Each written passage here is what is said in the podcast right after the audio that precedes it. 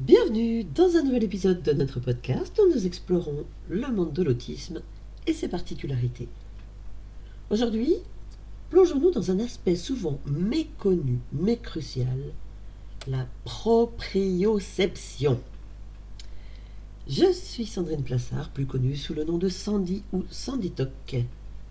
Ensemble, nous allons comprendre ce que signifie la proprioception et pourquoi elle peut jouer un rôle significatif pour les personnes autistes. La proprioception, c'est la capacité de percevoir la position et le mouvement de notre corps dans l'espace.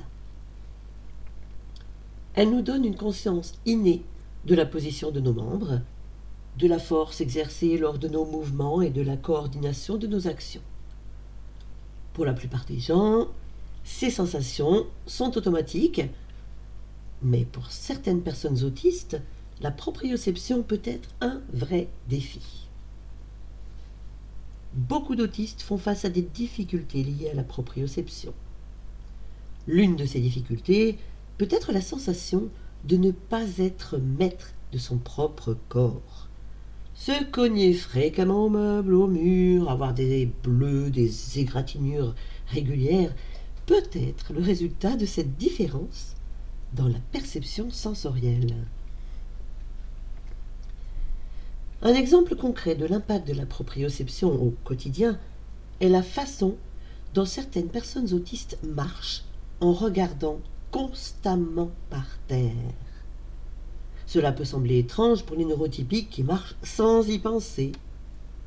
La nécessité de fixer le sol peut être une stratégie pour compenser le manque de perception automatique de la position des pieds et du corps. Apparemment, il existe des stratégies pour aider à améliorer la proprioception.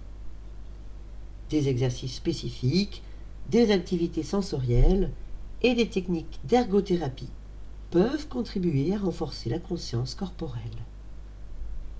Travailler avec des, professionnels spécialisés peut aider à développer des approches personnalisées pour surmonter ces défis. La proprioception offre un aperçu fascinant de la diversité sensorielle au sein de la communauté autiste. En comprenant ces différences, nous pouvons contribuer à créer des environnements plus inclusifs et adaptés. Merci de nous avoir rejoints aujourd'hui. N'hésitez pas à partager cet épisode pour sensibiliser davantage à ce sujet. Restez à l'écoute pour de nouveaux épisodes explorant les divers aspects de l'autisme. À bientôt!